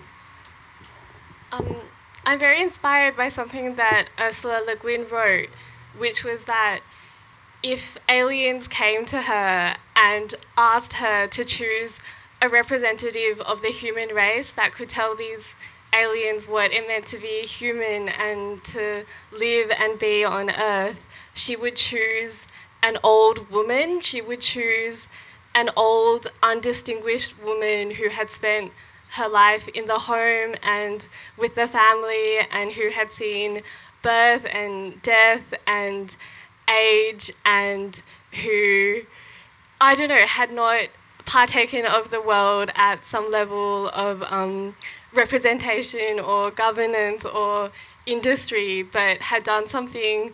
I mean, she suggested something like selling trinkets at a mall was something that she imagined this old woman um, could do. I was very struck by that. I think I found it very challenging because, probably like many of the people here, I went through a tertiary education, I'm a law school dropout, and I believed very much in a completely different set of values for knowledge and human improvement, um, for human fulfillment. And if you're, as a poet, and you're playing with the idea of utopia, if we were to invite you to write a poem about utopia, what kind of words and images would you be wanting to use? I mean, um, if you can't tell already, I think I feel a lot of despair at the world. and I don't think that we live in a utopia. And when I think about myself as a student of history, particularly modern history, I see the 20th century as the century in which utopias failed, in which socialism failed, in which fascism failed, and maybe it's the century from which we can learn that experts and bureaucrats and I mean uh, visionaries are maybe not to be trusted. So, who should we trust? Trust women. I mean, I'm very struck by um, this hashtag, and I'm very struck that it was started by sex workers, that it was started by prison abolitionists, people that are outside even the legal realm of what's recognized as um, the state or the community. And maybe it's the most marginal figures that are able to see certain aspects of society most clearly. Not to say that they can see it all, but but especially to emphasize that no one can see it all or know it all, and it's this partial knowledge which shouldn't be overlooked. Like it's the specificity and contradiction that is overlooked by these total systems for understanding human behavior or human need. So, in a world which has the kind of troubling, challenging, disturbing features that kind of uh, so affect you, what role does your poetry play in that world? My poems won't change the world. um, that's the title of a book which I really admire. I mean, I think it's poetry. I think poetry, um, in its powerlessness and futility, has certain desirable qualities of um, ineffective and ineffectualness. I'm struck by a poet that celebrates the ineffectiveness of poetry, but um, uh, I wonder though, people engage with your poems, they engage with you, they engage with the kind of all that you kind of explore and express, and it resonates with them. Does it trouble you that they find hope and possibility in the poems that you create? I mean, um, I can't be responsible for that. So in your in your agenda, what comes next? I'm not sure. I mean, um, all I can kind of hope for is um, I'm not sure. I mean. so where where do you see your own creative work heading now? I mean, I think I was very struck by something else that Frank B. Wilderson, the Afro pessimist that I was quoting earlier, said, and he said that um, even when people live in these impossible conditions, most people are not radical. Most people just want to feed their family and to um, feel a little love and to just to go through their lives and to look for integration and recognition where this is possible. And even when it is impossible, most people just strive to live their lives and um, make the best of them. And I think that I don't, I mean, I don't think that I have a plan, especially not a utopian plan for my poetry or even uh, myself. I kind of do it one day at a time. so, in, in, uh, in the kind of world that we've, we've got, which give us countless forms of expression, I know you have a social media, social media presence. Um, what role do you think that plays in engaging with a wider world around your ideas? What, what's the good or bad of social media for you? I mean, um, as a poet, I'm very excited by the internet. I see it as a place where language is oral and has certain or many desirable oral qualities of um, immediacy, intimacy, um, accessibility that I found quite lacking in the written world, the written word. And for me, social media is a desirable place because the barriers to entry of social media are much lower than the barriers of entry to a university, to a literature degree, to a fine art degree. um, to me, the internet and the user generated internet, which is maybe, I mean, Web 2.0, the internet that we've had in the last maybe five, maybe 10 years, is. It's a community that I want to be part of. I see it as very cosmopolitan, as very plural, and I see it as less restricted and restrictive than the art world, the literary world, or other places that um, I go but I don't want to be confined to. Uh, does it? On that note, I'd ask you to join me in thanking Rufus Black. Thank you. There are some interesting uh, threads coming along here while Aurelia makes her way to the other chair for the, again, the theatre of it. Um, uh, the uh, Becky uh, pointed out the, the Ormond desire to see its students make disproportionate change, and Aurelia talked about being inspired and, and finding joyous the activism of others. So, some of those questions about how we make change uh, meaningfully may continue to thread through the evening. Ladies and gentlemen, please welcome Paul Stoller.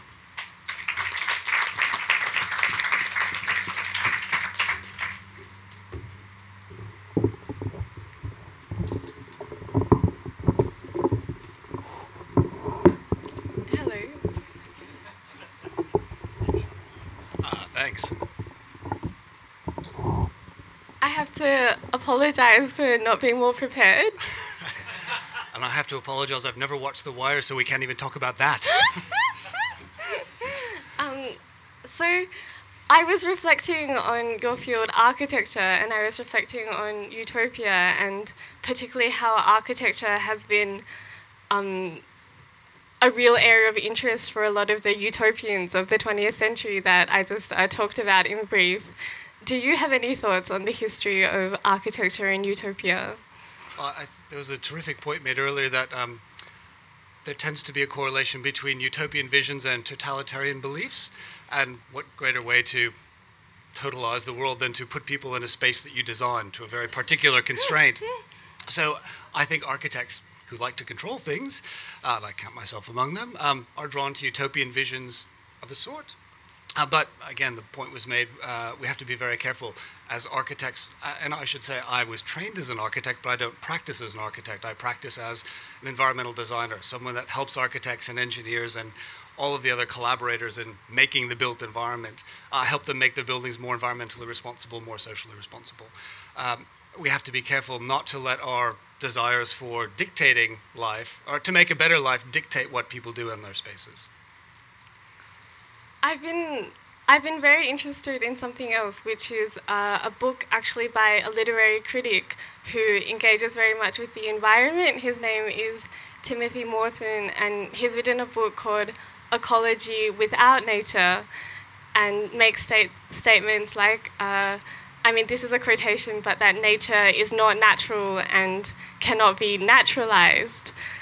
How would you conceptualize the difference, if there is one, between humans and the built environment and uh, the environment or nature? Great question because nature is a very tricky notion. Uh, nature is essentially that which uh, I would say. One way of viewing nature is it's everything that's um, not a human construct and in some ways is too scary for us to deal with in everyday life. So we've constructed the idea of nature as the other space. Now there's also you know, ideas of nature as wilderness, of places of sort of sacred spirituality, of, of all sorts of things. But um, we define culture in some ways as that which is not nature, and nature which is that which is not culture. So I guess if I were to have a utopian vision, it might be that as humanity, we redefine culture as being part of nature rather than in opposition to nature, because our opposition to nature is what I think helps us treat nature as a commodity, which has led to all sorts of environmental problems in the world.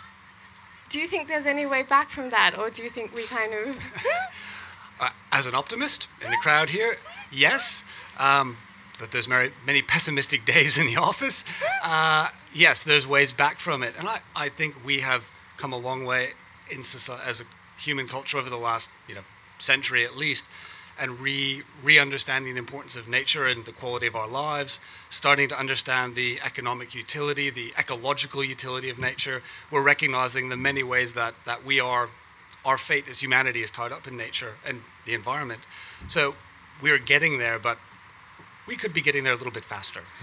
I may be I may be a pessimist about this again, but um, something that Timothy, Someone has to be.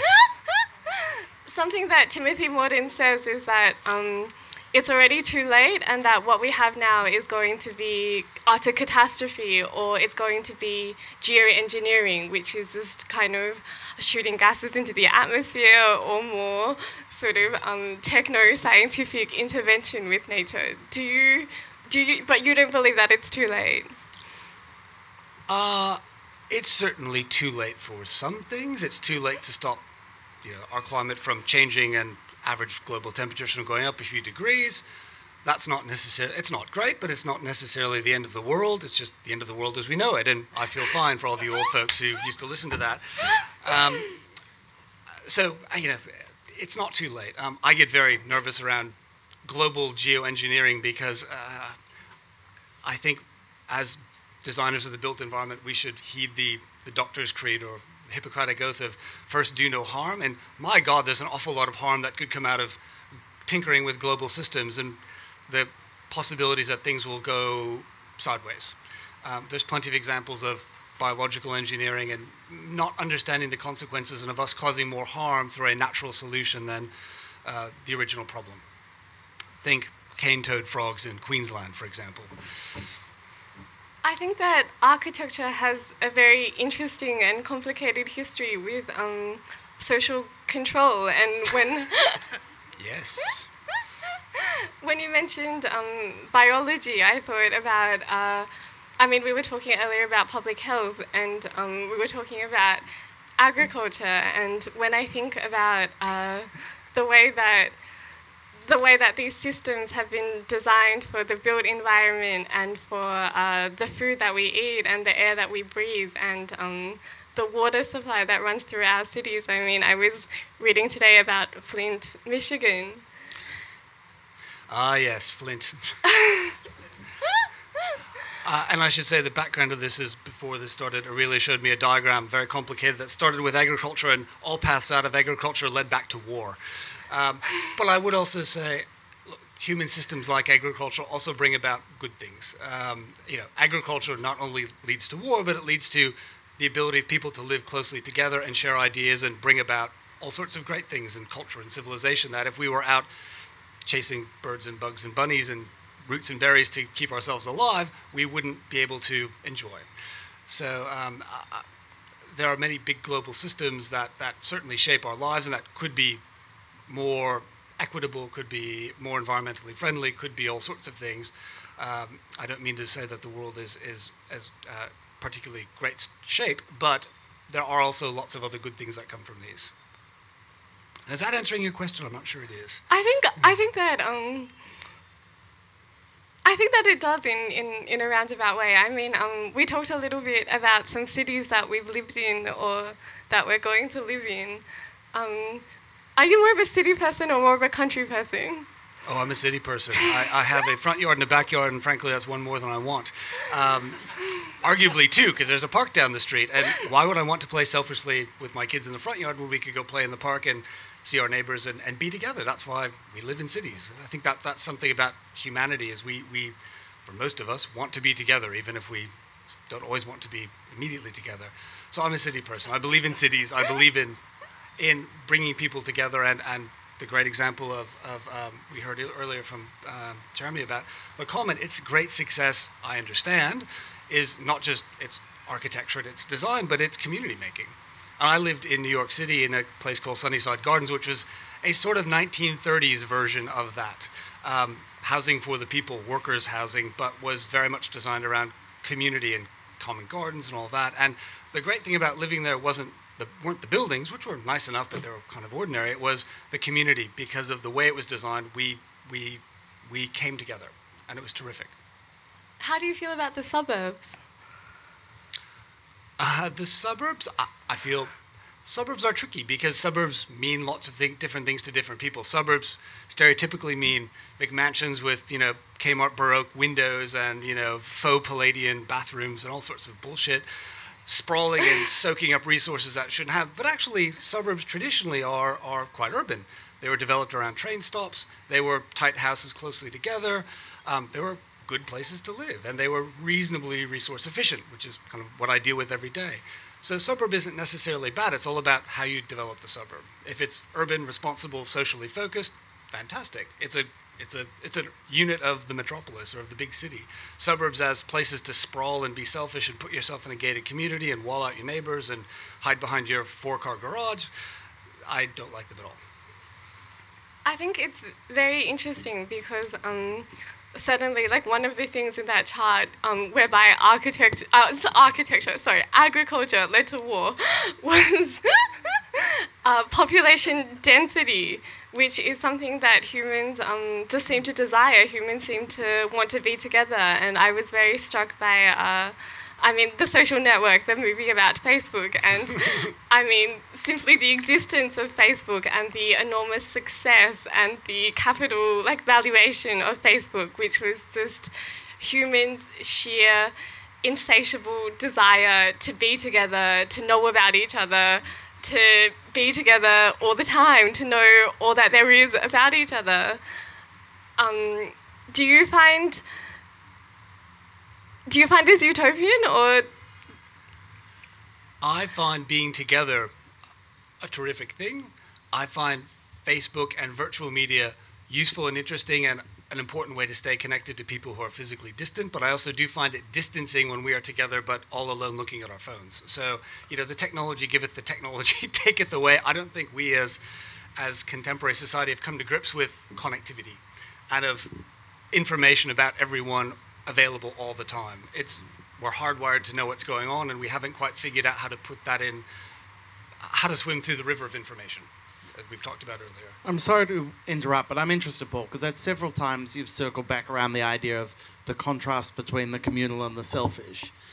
Surely, in your work, particularly the benchmarking part of it, you see that uh, selfishness might be the great triumph of the 20th, early 21st century. How do we how do we kick that? How do we turn it around? Is selfishness innate, or is it just something we're being conditioned to revert to? I'm not sure. Uh, I hadn't thought about that before.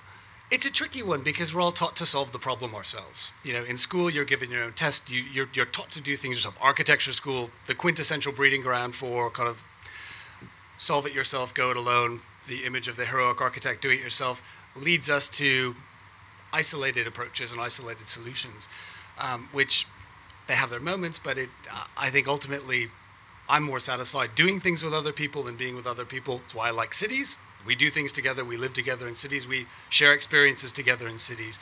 So I'm, I'm leery of systems that, that push us out to be on our own. It is important to have moments on our own and to have moments that we can reflect, but the you know the the image of the Thoreau kind of retreat into the wilderness to know yourself, um, which is a total sham because of course he lived you know 10 minutes from mom's house. She could do the laundry. He could go have lunch with Mr. Emerson. Is it's a sham. We we need to be with people, and I think we are happiest as humanity when we thrive and do things together. I'm not sure again that answered your question. Oh, it started to. I will say regarding benchmarking, there are lots of and regulation. There's lots of things in the built environment and how we regulate society that encourages us to do things on our own. As an environmental designer, that drives me crazy because there's many things we can do together more efficiently, more economically when we do them together. You know, providing power to cities, traditionally done by power plants for lots of us all at once, makes a lot of sense for all sorts of reasons. Uh, trying to solve the world's problems by burying your house in solar panels, there's upsides, but there's a lot of downsides to that I will do it all myself approach. That's very interesting. That's very interesting to me. What about growing your own food? Uh, I love to have a garden. I'm all for growing my own food, but I don't want to grow. It's impossible for me to grow all my own food. As a person in the city, I can't reasonably have cows and pigs and sheep and things in the yard because they're going to drive my neighbors crazy. And also, the, the carrying capacity of my yard doesn't work. So uh, it's selfish to try and it's selfish for my neighbors. It's selfish for the animals to raise them in that condition. So you know, it, it works out best for everyone. I think if the animals live in a place where they've got some room to grow, to live, it, and trying to do everything yourself, um, again, is utopian and leads as a, a utopian-like ideal in the sense that it leads to all sorts of problems. I think that we don't want to have. It can become dystopian quite quickly, especially if you live near somebody who has roosters. I guess I'm curious about how hard a sell it is. Can you just give us an idea of in your practice when you're consulting and you're trying to advise people on on how to kind of proceed in their own planning uh, practices? Uh, is it hard to convince people to think of the greater good? Depends on the person. There are some who genuinely want to do the right thing. They operate within all sorts of worldly constraints, but they go as far as they can.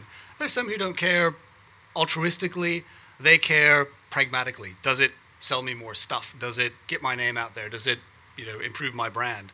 Um, and as a consultant, part of my job is to take people as far as they can go or a little bit further to be responsible. And I use whatever I can to get them to do that. Uh, so it's it's selling good ideas and selling being better is a part of what I think all consultants do, especially environmental design consultants. Ladies and gentlemen, please join me in thanking Aurelia Guo.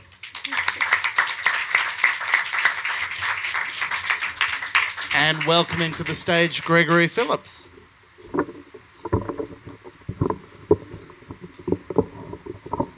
Paul's left the stage entirely because he wants to make an entrance again, and and here he is, Paul Stoller and Gregory Phillips. Welcome, Greg. Thank you. Thank you. So I'm really intrigued. Uh, you are a, a medical anthropologist. What is a medical anthropologist? So, human beings, um, different groups in society have different values. It's all about um, what people believe and why they believe it and what they pursue in life. Um, so, for example, older people and younger people think about their values and their lives very differently. Um, and they have different beliefs about what works or what doesn't. And so, you can target uh, health programs and medical programs based on people's values and beliefs, which are going to be very different according to different groups in society. So, our job is kind of like to um, understand the human side of health statistics. So, rather than planning public health systems based only on money and statistics, it's to understand. It's no use designing, for example, a health system um, based on the values that men would have and hope that women will turn up, or vice versa. I can't imagine that's ever happened. so you're designing systems, and utopian utopia is a system of things that are perfect. So are there utopian-like elements of what you do, trying to design ideal systems, or are you engaged in the are your systems dealing with messy reality? Um, both. Um, it's all about perception, obviously. Um, so the job of the anthropologist, I mean, old school anthropology is very much about the other and the exotic and um, using one's own value system to, to judge or to try and describe another. Um, modern anthropology, if you will, or um, anthropology at home, as it's sometimes called, is about um, you, it's not up to me to to understand or judge the other. It's just up to me to be able to describe and to work with a given group to help them to find solutions to whatever it is that they're dealing with or to describe their own world or whatever. So, utopia for us is not about imposing values or beliefs, um, but about allowing or um, organically empowering or allowing that to come through from the particular group that you might be working with. In your work, do you focus on how medicine as we understand it today, or healthcare, being positive, do you focus on how to deliver that better, or are you trying to conceive of a better way to be healthy? Um, well, obviously both. I mean, for, let me talk about um, one of a, a, big contemporary challenge: obesity. Whereas in the past, of course, um, most of the diseases that humans uh, suffered from were infectious diseases. So, you know, um, uh, leprosy or whatever it might have been. Um, nowadays, diseases are so-called lifestyle diseases. So it's mental health, um, obesity, um, cardiovascular disease, and these things are complex. It's not just as easy. I mean, if you, if you take nutrition and, and exercise, it's not simple. It's not simply about saying eat three, you know, groups of fruit and vegetables and exercise half an hour a day. I mean, we say that ad, ad nauseum. The information is not necessarily what's going to make the difference. It's what people value and believe about themselves and their community that will make the difference. And interestingly, um, one of the problems that we have is that our yardstick for measuring health or well-being is very much from um, the infectious diseases time. So we're still measuring based on statistics and we're still measuring based on dollars. We're not measuring based on, and we're measuring on the individual, whether the individual will change or whether they will turn up and eat their fruit and vegetables or whether they'll turn up to their next, next doctor's appointment.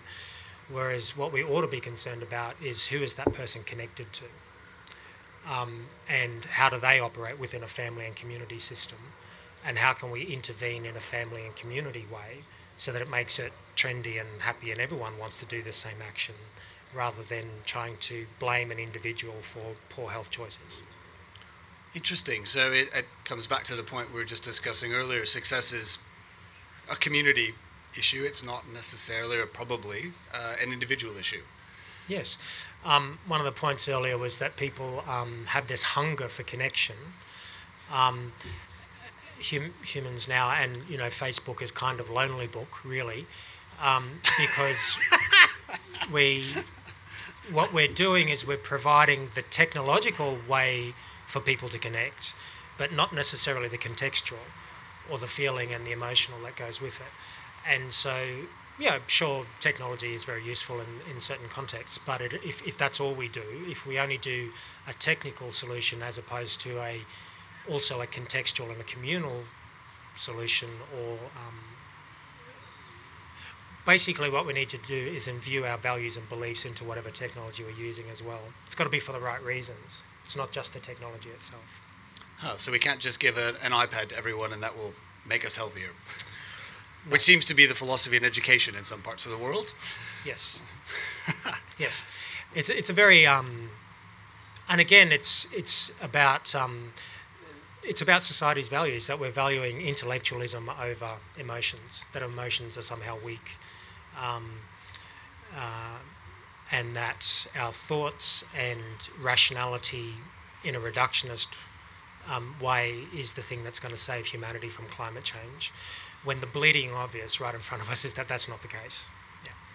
Hmm. Um, just moving slightly sideways on this, in, in the built the world of the built environment, um, all the rage at all the conferences these days is wellness. Mm-hmm. Um, how we as as the design world can design the built environment to make us happier, healthier, to make us well. Um, do you have any advice for us? Um, How could we be? Um, how can we design towards a more utopian society, genuinely toward wellness? Uh, so I don't really understand anything about architecture or design in that sense. But I will point out, you probably live in a house. You walk here through a city. Sure. You know a lot more about buildings than you're willing to fess up. But what I would say is that I don't think we actually need to design anything. I think it's already been designed, um, and it's the trees that are right here and the fresh air. So really, it's not about us creating new knowledge. I think the West has this obsession with discovery, that we discover new knowledge, and that's a lot of crap from an Aboriginal point of view. Um, that knowledge is um, in the land. It's just whether or not we're attuned to it or not. So the knowledge that humans need to survive on this planet is already here. Nothing new has to be created. We just need to pull our heads out of our asses and listen to it. Sage advice. Um, sorry. Can I just clarify for those in the audience who thought they had a stroke a few minutes ago? The lights have dimmed, so you're okay. Just breathe regularly. Greg, do you find the term? While we're talking about technology, do you want a light? There you go. Oh, Ah, seamless. thank you. Um, Greg, while Yes. um, just quickly while Paul's finding his place, Thank you. is the notion of wellness a helpful one? That emphasis on wellness over health um, seems to be very much in vogue. Is that one from your perspective that's a useful one? Yeah, I mean, look, it, de- it depends how you use it. Um, capitalism has this really great way of taking any nearly spiritual um, concept and just completely ripping it apart for monetary gain. So, um, cynically, that part of the wellness movement is bullshit. But Um, the the substance of it, in that, um, I think, and this is part of the old yardstick of what we think health is. Um, from a very Western point of view, we consider health to be the body and the mind. So we think about physical health and we think about mental health. Um, but we spend very little time in society thinking about emotional health. In fact, we think emotional health is a part of the head, which is why we're getting all messed up. Um, and we think because we think matters of the heart are just for weaklings, and we certainly don't spend much time in spiritual development. We're kind of um, recoiling from, um, you know, matters of the church and hierarchy, spirituality gone mad kind of thing, and so as a society, we don't want to chuck out the baby with the bathwater, but we kind of have. So we've kind of it, it's not that you know everything about the churches or organized religion is bad. It's that the hierarchy in it is bad, obviously, um, and humans' fallibility. But the good stuff in it is the values and the spiritual stuff. So wellness to me, and from an Aboriginal point of view, is all four of those things: emotional, mental, physical, spiritual. Hmm. Thanks. And do you think it's possible to drag our Western conception of wellness, which is essentially boiled down to medicine, making sick people better, to drag that into a more holistic and uh, uh, sense of wellness and and making people completely well. Yeah, I, I, have a good joke about this. People always ask me, "What do you, what do medical anthropologists do?" And I say, "Well, if you're having a heart attack, I can't help you, but I can help you with your values and beliefs about it." So we do we do need medical doctors, right? Yes. Um, sure. Um, but again, it's about why. Uh, why society values them. See, in the West, medicine is a very um, prestigious, um, intellectual A type personality pursuit, right? Um, and we pay in the West our doctors exorbitant amounts of money. Now they do; they work very hard, no doubt about it. Um, do they work any harder than you know um, workers in a South African gold mine? You get paid not much. Um, I don't know, do they? Um, that's very bright, excuse me. Um, I think that. Turn that off.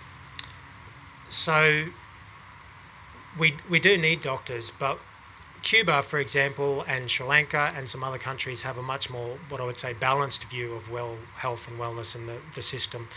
Um, so that doctors in Cuba are not recruited based on their scores out of high school, they're based on whether or not they're willing to serve under, underserved populations.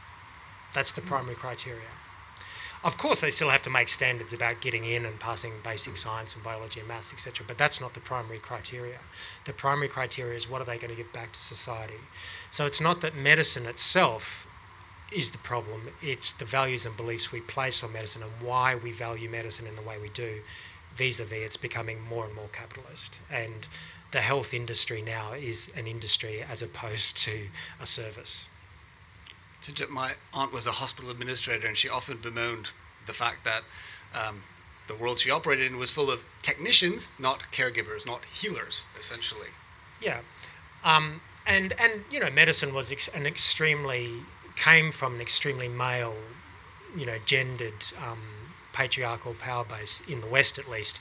Um, whereas um, and so this whole thing about nurses came along, and it, Florence Nightingale was Nightingale was mentioned earlier, and the nursing profession very much tried to do the caring bit and the human bit, right, and still does. Um, but the power imbalance you know, remains. The health system is still extremely gendered in terms of power. Um, and it doesn't just mean that we need more women doctors. it means that we redefine what we mean by well-being. How did you come to be to be a medical anthropologist? I'm not sure. I'm still trying to figure it out.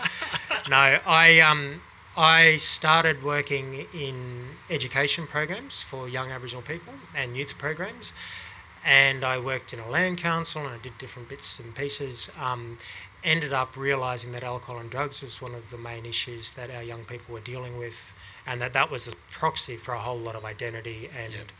Um, you know, dealing with racism on a daily basis, etc. A whole lot of um, social dislocation issues. Um, and so through working in alcohol and drugs, then I ended up working in the health sector per se, moving from education to health.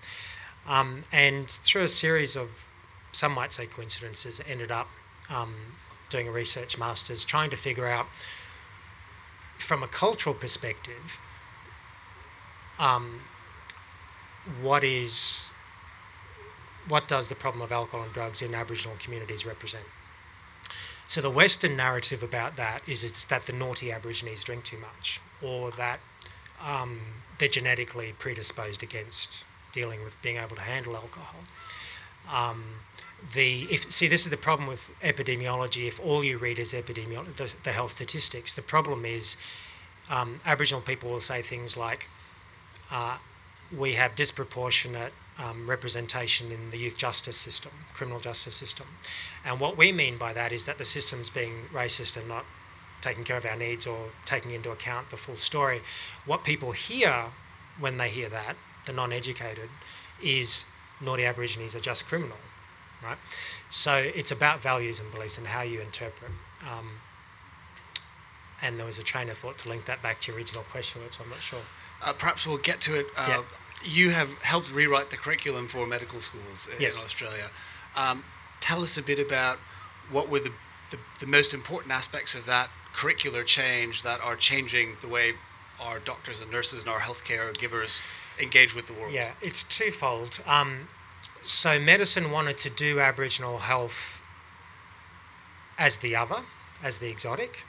So there was a belief that if we just taught all medical students about Aborigines and our culture and values, that they would somehow magically like us more and be better doctors.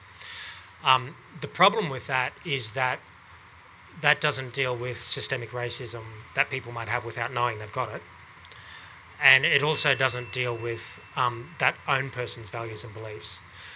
There are 230 different language groups in Australia, Aboriginal groups, so I'm going to spend my lifetime learning my own cultural values, let alone the other 230. So I don't expect non Aboriginal people to know that.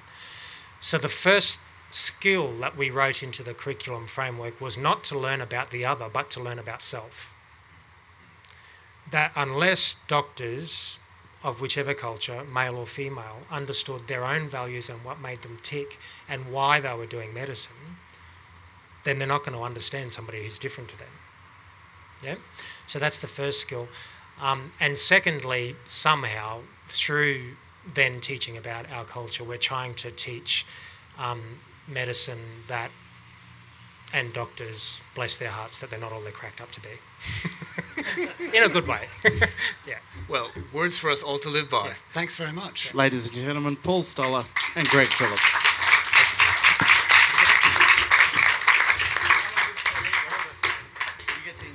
Right, right. Hi, everyone. Hello. It's all yours. So, Michael, tell us how did you end up at the Wheeler Centre? A series of administrative errors, uh, mostly. um, but luckily, in the arts, we're really slow at catching up on those, so Yeah. I'm still there. Um, I'm I'm a bookish person. I've always been a book nerd, and I worked in publishing for uh, many years. Um, and then uh, I took a side trip to publishing in New York. And when I came back, I was doing freelance editing. And anyone who's ever done freelance work knows how deeply unsatisfying that can be. When you're a freelance editor, you tend to have to say yes to anything that comes your way. So I edited a diet book, uh, not well. I'm gonna, I'm gonna say. Uh, I edited a, uh, an encyclopedia of cancer, um, which had three pages on testicular cancer, and the section on cervical cancer was a single paragraph that basically said take a pill and go and have a lie down. Um, so it was a book that didn't really deserve to stay in print.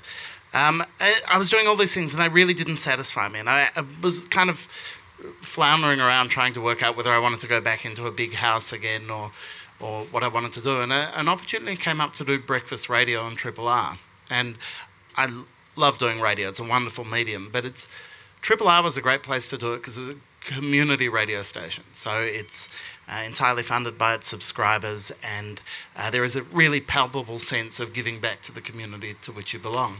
And it took some of my bookishness. I, I had a boss in publishing who once said, and it pains me that I can't help quoting him regularly, but he once said, publishing in its purest form is about connecting an idea with its natural audience. Mm. And the thing that I loved about radio was I was doing that again and again. I was doing that every single day when I got up, and well, not every day. Some days it was dodgier than that, but most of it was that same kind of principle. And I found that it was taking that love I had of publishing and finding a really different way to apply it.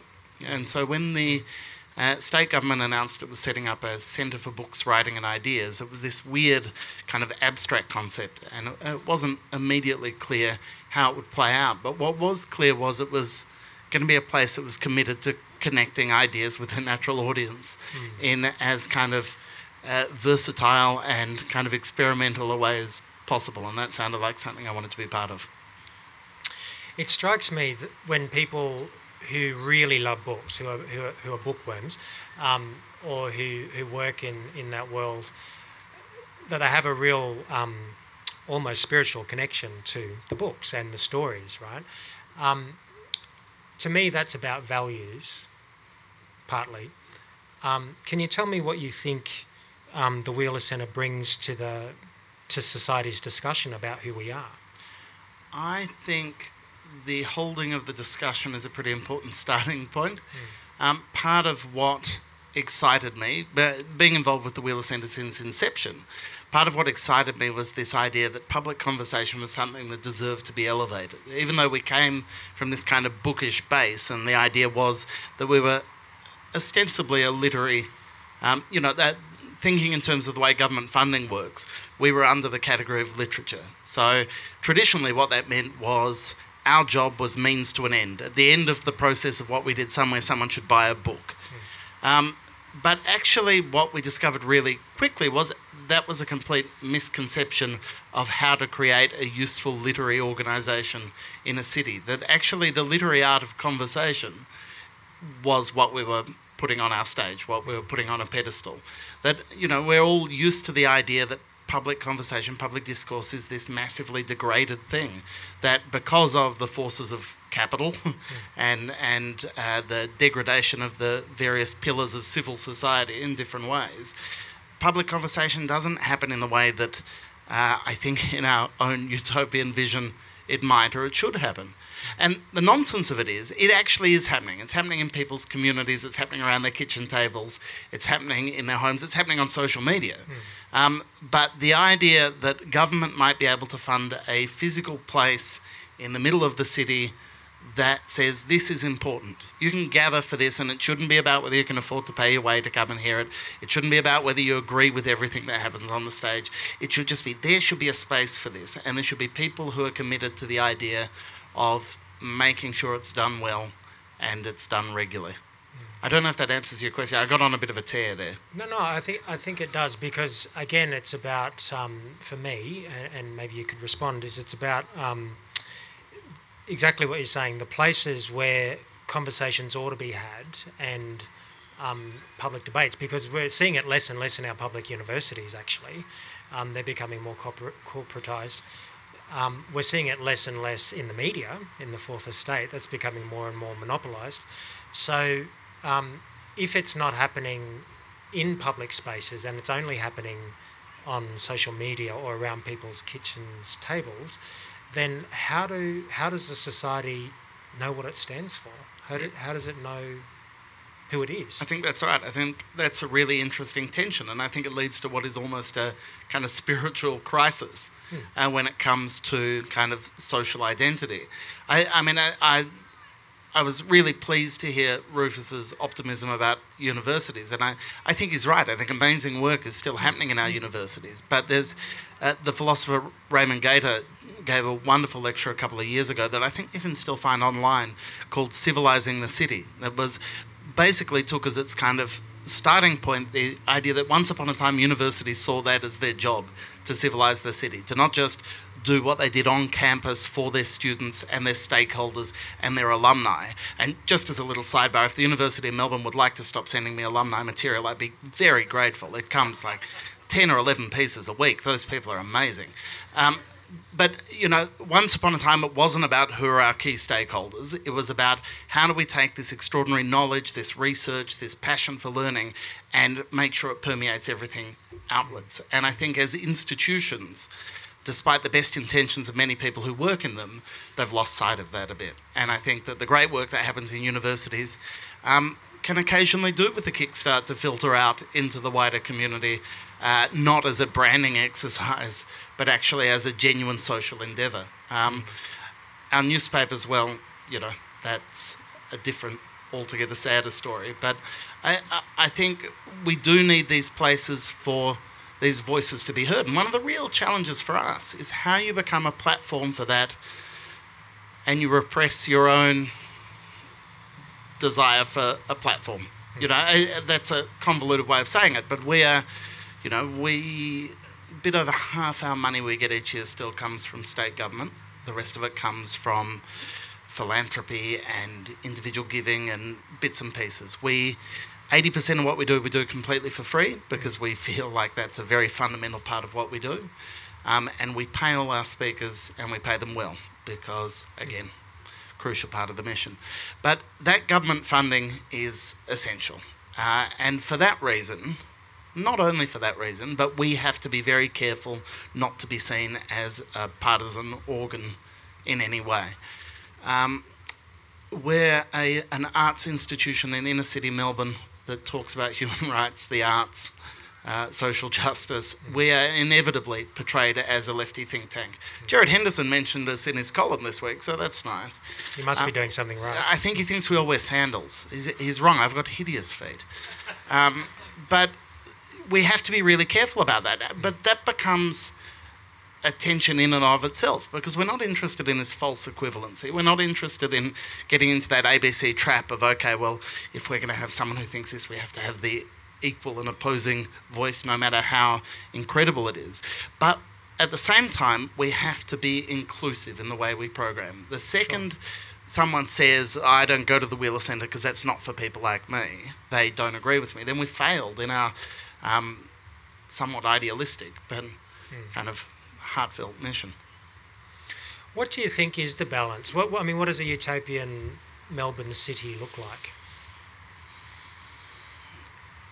I genuinely think the most utopian notion that has come up again and again tonight, and it, I have great faith in it, greater faith than I have in just about anything else, is the idea of community and diversity of communities. And part of the reason, I mean, coming back to the failure of newspapers again for a second, one of the one of the ways in which I think conventional media has failed is that it's failed to keep track of the fact that people no longer congregate under a single masthead, if in fact they ever did. Hmm. You know, once upon a time you could easily be identified as I'm an Age reader or I'm a Herald Sun reader or whatever. Whereas actually as our options for where we get our media, where we get our news have diversified, you're much more likely I don't know about anyone else, but my primary news source when I wake up in the morning is I go to Twitter and the people who I trust to curate what they're reading from all around the world have given me links to things and I follow that and I go down the rabbit hole and that's the thing. I curate my own media landscape and I pick and choose my own part of it. And that is, I think, in the world of news and media, an expression of what's true in the world of our communities to which we belong, which is we belong to a multitude of communities. These are the people who I talk about books with, and these are the people who I, you know, have a kick of a soccer ball in the park with, or I say that like I still do it. It has been a good 10 years since I last did any phy- physical exercise. But once upon a time, there was a separate community I belonged to that did that. Um, you know, this is my work community, this is my home community, this is my family, these are my neighbours, these are the. And it's possible to belong to this kind of multiplicity of communities. And that seems to me to be the way to understand the cities that we live in and the way to understand how we affect real change is to not just limit ourselves to the views within one of those communities, but to see the interesting kind of complicated Venn diagram to which we belong and constantly try and push outwards in the things we talk about and the ways we do it. Absolutely. As you were speaking there about Venn diagrams and different communities, just the image came to mind of um, the rainbow serpent because one of the things that um, Eric Willmot, this is Australia's first black professor um, up at James Cook University, ironically, Um, he um, there's a professor of education, and he wrote a, a small book called The Last Social Experiment. And in it, he said that every society on Earth has, every continent on Earth has had a go at race relations and humans understanding each other um, and interacting, but not quite got it right. And that Australia might be the last chance on Earth to get that right. And, you know, so far we haven't done so well, but um, maybe we have, and maybe the opportunity is there. And just as you're speaking about the Venn diagram um, and diagrams interacting, is the image comes to mind of all different colours and multipolarity, that it doesn't have to be one or the other. Yeah, and I mean, and it's really hard to live up to. I think when things are hard, when we feel adrift, when we feel um, pessimistic and anxious about the world that we live in, it's very natural to revert to the communities that reinforce the things that we want and the things that we need. And it's why I do think the notion of being activist is such an important one because and and also why for me and I'm going to say this because I'm a book nerd reading outside my comfort zone Yes. becomes a really important expression of um, of making my intellectual endeavor not solipsistic and actually about the kind of society I want to contribute to is about that thing of constant education kind of constant endeavor to kind of get to the bottom of something that I hmm. I don't know. The, the other thing, I mean, there's this great, of all people to quote Abraham Lincoln quote, where he said, "The dogmas of the quiet past are inadequate for the stormy present," hmm. and I've always really liked that idea, partly because I love the idea that the past is quiet, where everything else that we learn teaches us that oh no they were difficult times rah, rah. But, but that thing of the constant kind of pressure of history and the way in which as things change old dogmas become useless. They they become you know the present is always stormy. There's always challenges against us. Mm. And dogmatisms you know has no place in that. We have to kind of approach it reading more learning more wanting to hear more that seems interesting and useful to me hmm. Comes back to the connection, doesn't it? Yep, it does. Hmm. And on that note, I think I'm going to declare the relay over. Ladies and gentlemen, a big thank you for our extraordinary speakers. And a big thank you to the M Pavilion and its curators. It is only the second year this pavilion has been here, and it already feels like a fixture that goes a long way towards making Melbourne a little more utopian. It sits in stark contrast, and this isn't a criticism of the building opposite, but to that kind of edifice the idea that something can come up, that it can be nimble, that it can be responsive, that it can be experimental, and then it can be gone, moving on to another place, and something else stands in its place. And I think that's something we can all get behind and be very excited about, and be very grateful to the people who made it possible. There's nothing more utopian than true cultural phila- philanthropy, and I think Naomi Milgrom and her team do that in spades. So a big round of applause for the Pavilion.